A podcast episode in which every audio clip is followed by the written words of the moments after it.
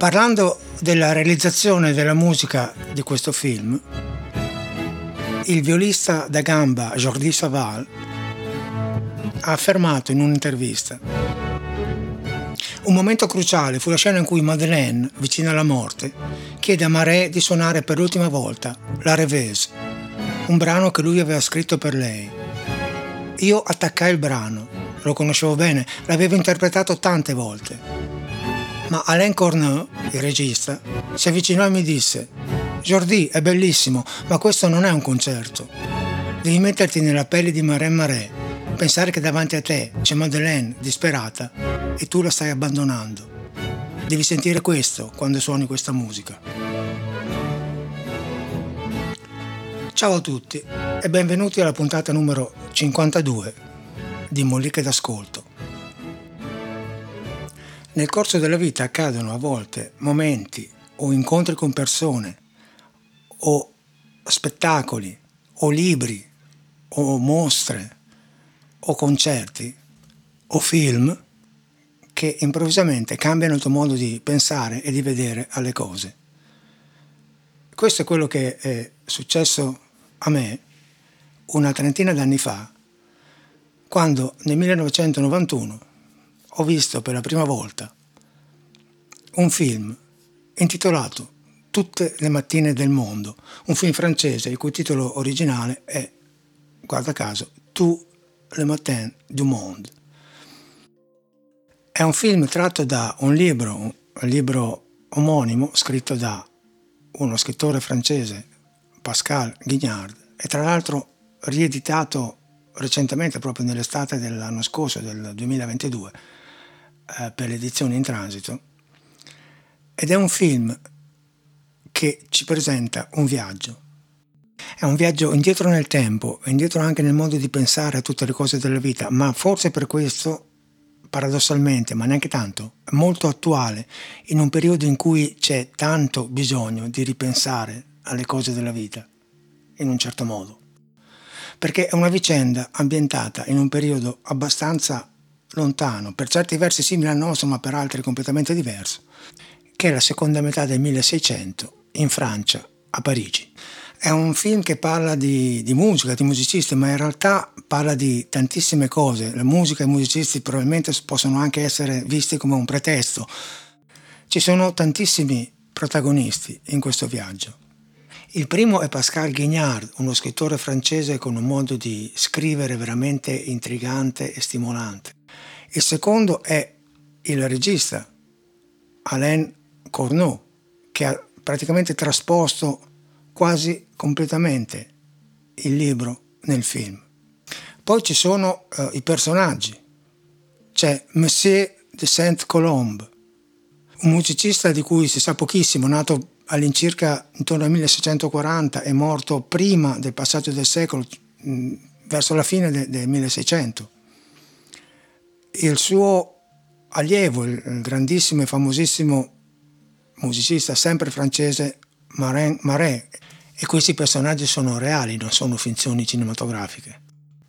La figlia maggiore di Messier de Saint-Colombe, Madeleine, anche lei è realmente esistita perché Messier de Saint-Colombe ha avuto due figlie che nella finzione cinematografica sono chiamate Madeleine e Toinette, nella realtà avevano dei nomi diversi. L'altra protagonista molto importante è la musica, la musica che permea tutto il film, anche quando non c'è. E sono composizioni, oltre che quelle di Marin Marais e di Michel Saint-Colombe, anche di altri assi della musica francese, tipo Couperin, Lully, Rameau o Forqueret. L'altro personaggio veramente fondamentale è la viola da gamba, strumento suonato sia da Marin Marais che da Michel de Saint-Colombe e che troviamo praticamente in tutte le scene importanti del film, sia quando viene suonato sia quando è presente nelle inquadrature. È un film che ha pochissimi dialoghi, se voi prendete il libro infatti è un libro molto agile, si dice, no? poco più di, di 100 pagine. È un film di sguardi, è un film di immagini, è un film di musica, è un film di, come ho detto, poche frasi, ma quelle frasi che ci sono sono quasi tutte estremamente eh, importanti e veramente significative e sono delle massime che ti prendono, ti colpiscono allo stomaco praticamente e se sei disposto ti fanno cambiare modo di vedere le cose e affrontare le cose dell'arte e più in generale della vita.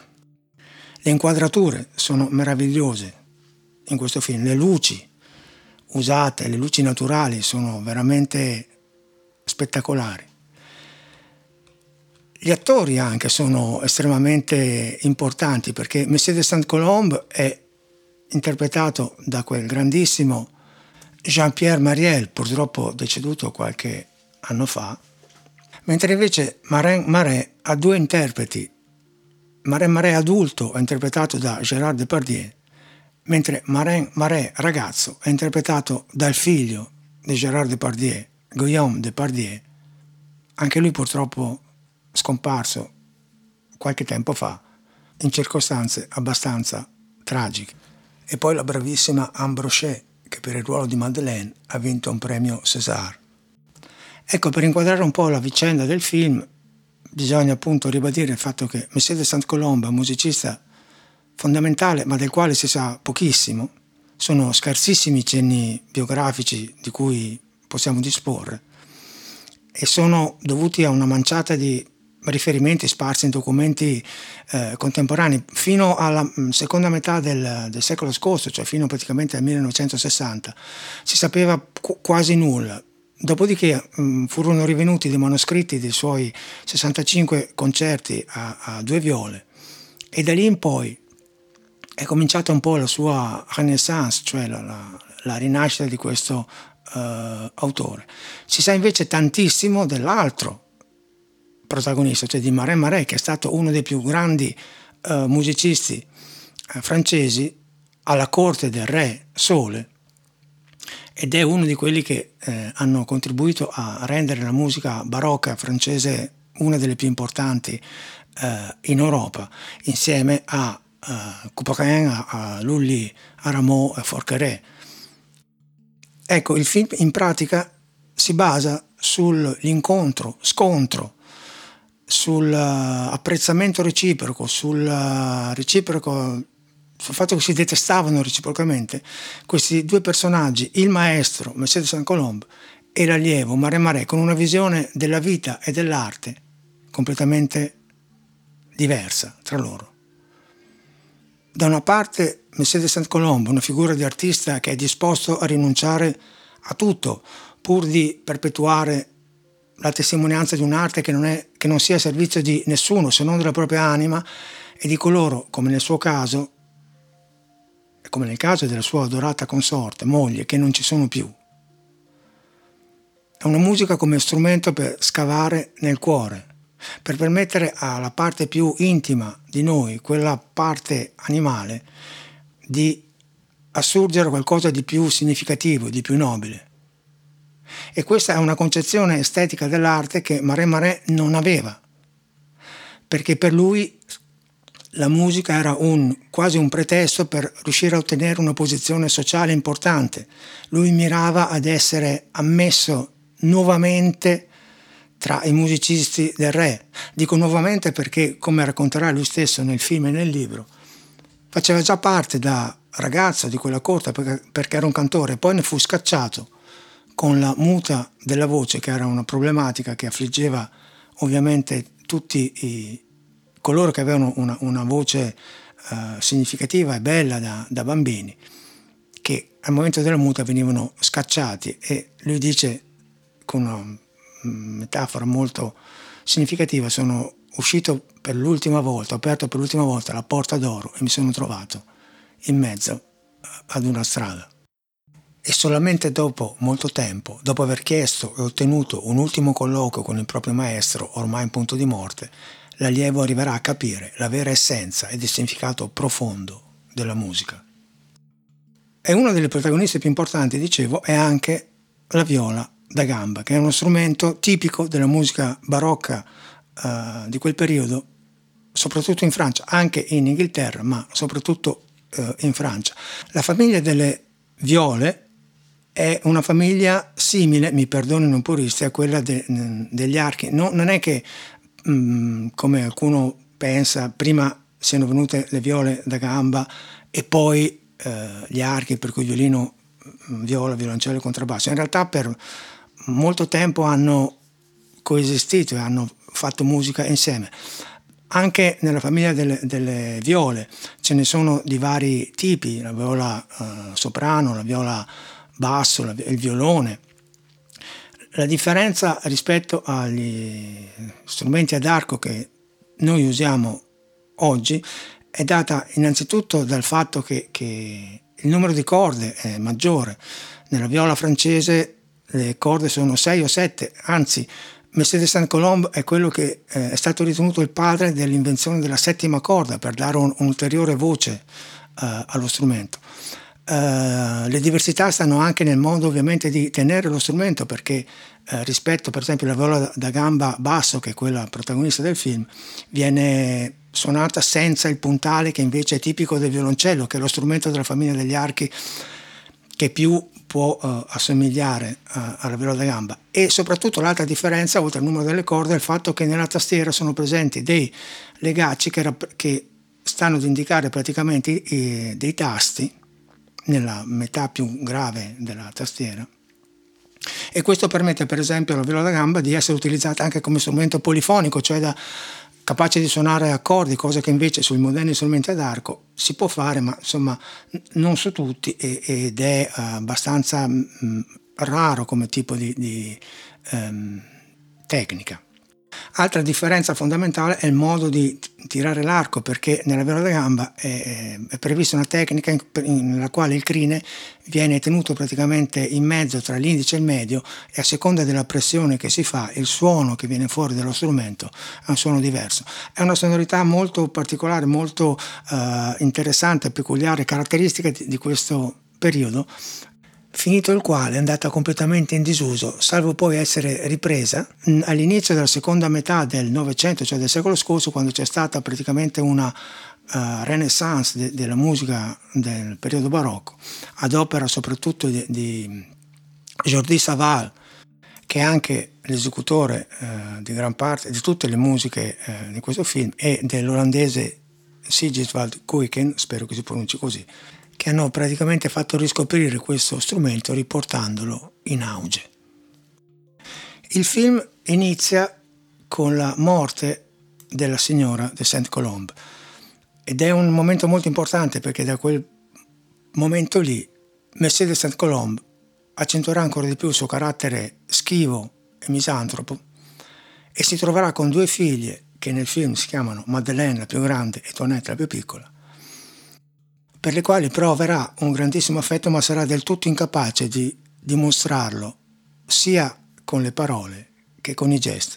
La cosa importante che fa per le figlie è che le educa alla musica e finché sono piccole per poter imbracciare la viola, le educa al canto e una delle scene iniziali del film è appunto quella in cui le ragazze Saint Colombe cantano questo brano.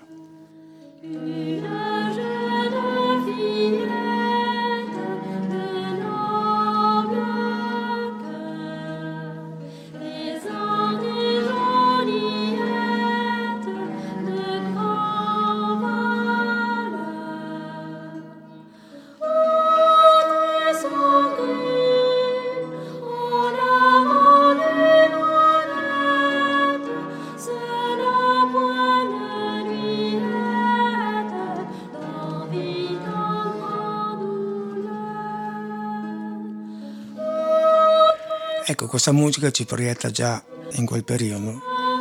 Tra l'altro questa è una, una melodia popolare, arrangiata da Jordi Saval, al quale va ovviamente il merito di aver contribuito tantissimo alla bellezza di questo film.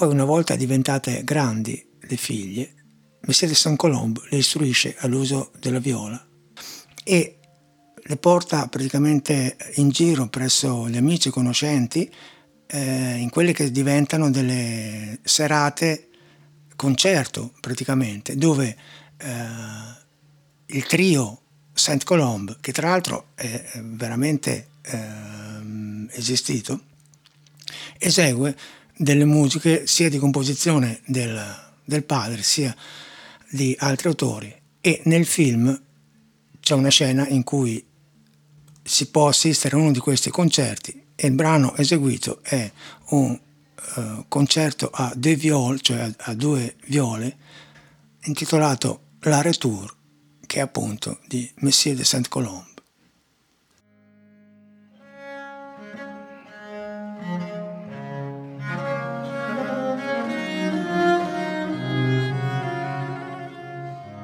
Questo è il suono tipico delle viole da gamba, che è un suono un po' più sottile di quello del violoncello, che è l'equivalente appunto della famiglia degli archi.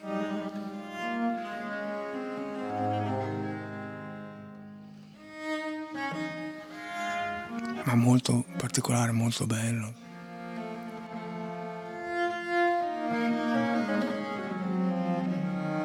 Sonorità abbastanza strana alle nostre orecchie, no?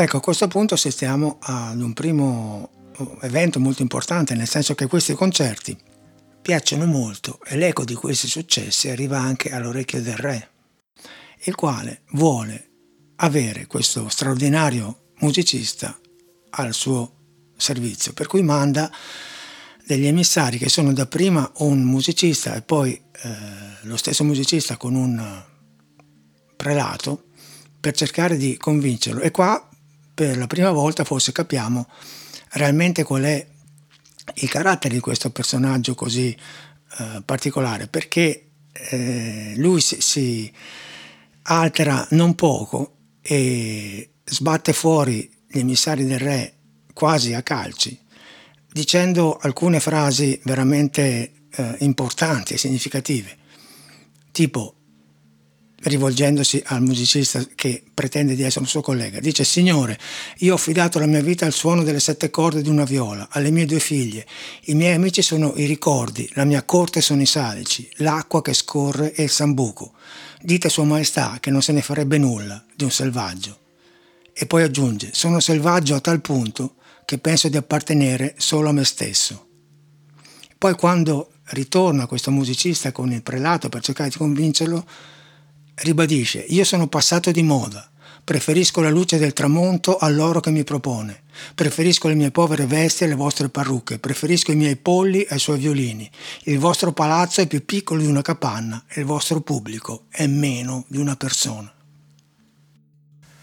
Un personaggio integerrimo, come si direbbe oggi. Il re accetta questa, questa giustificazione perché gli è sembrata abbastanza importante. Però dice ok lasciate, lasciatelo stare, ma impedisco a tutti di andare a sentire questi concerti, che diventeranno pertanto sempre più rari e con un pubblico sempre meno numeroso. Contemporaneamente a questo, a Mercedes Saint Colombe succedono delle cose strane.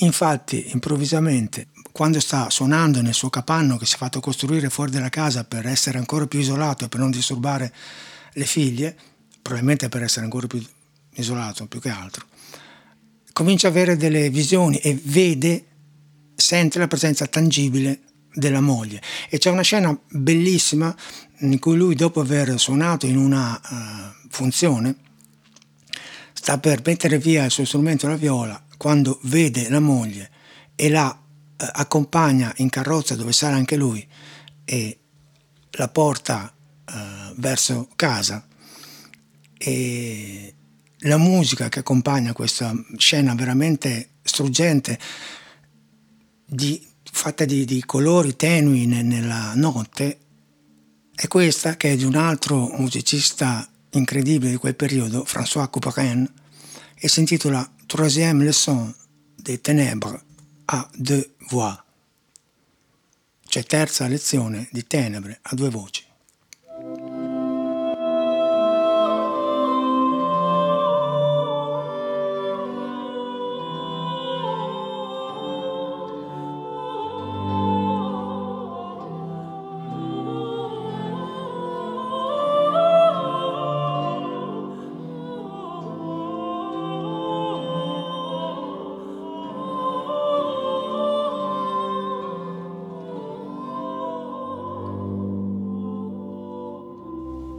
E una volta arrivati con la carrozza a casa, le invita a scendere e la moglie dice non posso.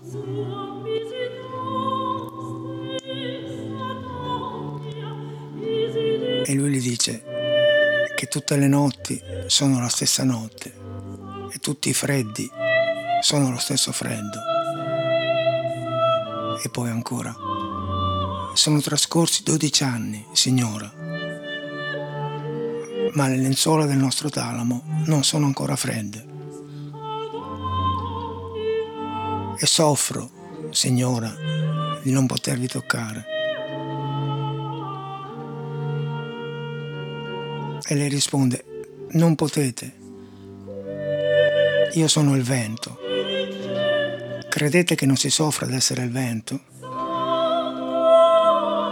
A volte il vento porta la musica sino a noi come a volte la luce porta sino a voi le apparenze.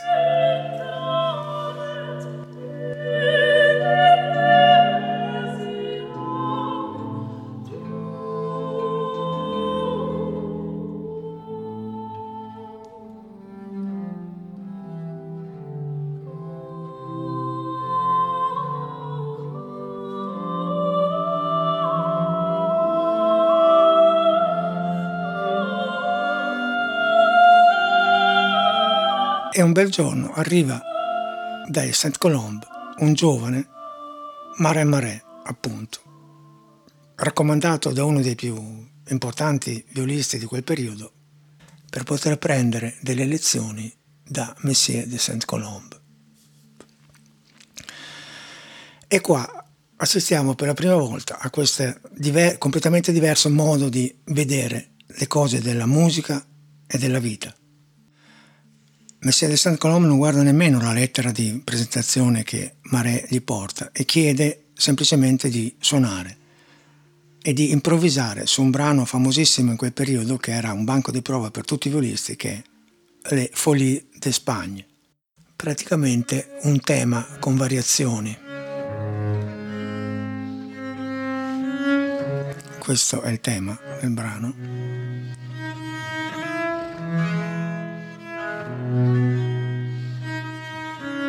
Che poi viene variato e improvvisato da parte degli esecutori. Questa è un'improvvisazione.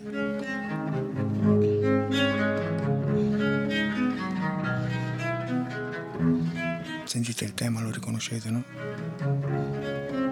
Questa è un'altra. Sono improvvisazioni, abbellimenti della melodia.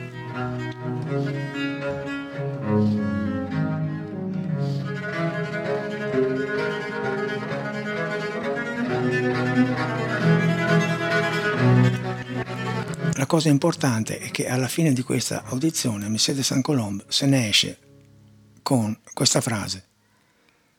Signore, voi fate della musica, ma non siete un musicista, non avete suonato male, conoscete la posizione del corpo e non vi difetta il sentimento.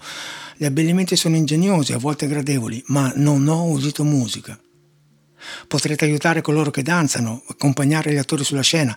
Ciò che scriverete piacerà, ma non sbalordirà mai. Sarete circondato da musica, ma non sarete mai un musicista. Avete idea di come sono i suoni quando non servono a danzare o ad allietare le orecchie del re? E poi ancora, siete un grande giocoliere, vi volano le stoviglie sul capo e non perdete mai l'equilibrio, ma siete un piccolo musicista. Signore, voi piacete a un re visibile, piacere non fa per me. Io lancio il mio richiamo, ve lo giuro, a una cosa invisibile. E quello che faccio non è altro che la disciplina di una vita in cui nessun giorno è festivo. Tuttavia decide di tenerlo non per la sua bravura, ma perché gli ha fatto pena il racconto che Mare ha fatto all'inizio, quello di essere stato sbattuto fuori per la muta della voce. Per cui cominciano a fare delle lezioni e nel contempo Mare si innamora di Madeleine ricambiato. Fino ad, ad arrivare al primo grosso scontro quando Messie de Saint-Colombe scopre che Mare aveva suonato per il re per cui aveva fatto una cosa che era completamente contraria, secondo lui, a tutto quello che lui gli stava eh, insegnando. Per cui lo scaccia, gli dice di non tornare mai più, in maniera molto decisa. Eh, a quel punto Madeleine eh, rincorre Marais Marais e gli dice che praticamente lei gli insegnerà tutto quello che ha imparato dal padre. E durante questo incontro poi cominciano anche a una relazione eh, amorosa. Ma Marais in ogni caso vuole comunque scoprire i segreti di questo grande maestro e si infila sempre insieme a Madeleine sotto il capanno per cercare di carpire tutte le, le, le, le novità e, e, le composizioni che eh, Mercedes Saint Colombe sta portando avanti. E qui comincia l'ultima parte del film che è veramente toccante ed estremamente significativa.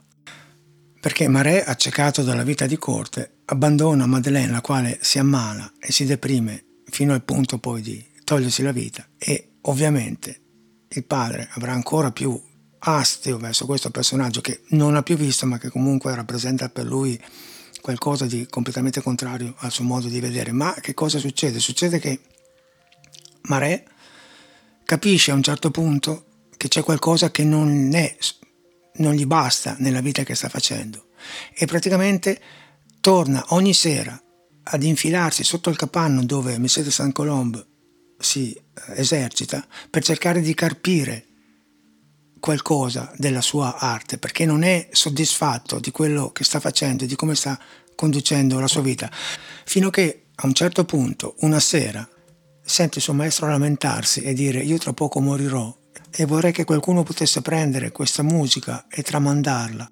E allora c'è una scena meravigliosa in cui Mare si alza piano piano e come un bambino timido gratta la porta del capanno per farsi sentire. Messie de Saint Colombe chiede chi è là e lui risponde un uomo che fugge i palazzi e che cerca la musica. E cosa cercate nella musica? Io cerco le lacrime e i rimpianti. Allora Messie de Saint Colombe lo fa entrare e Marais Marais dice Maestro, posso chiedervi un'ultima lezione? Signore, io posso tentare una prima lezione. Ecco, io quando ho sentito questa frase qua sono cappottato sulla sedia allora del uh, cinema e tutte le volte che rivedo questo film, questa, cioè è proprio una frase che ti prende uh, allo stomaco. Qui poi c'è un dialogo pazzesco che, che vi prego di perdonare, io lo, lo, non sono un attore, insomma, ve lo leggo.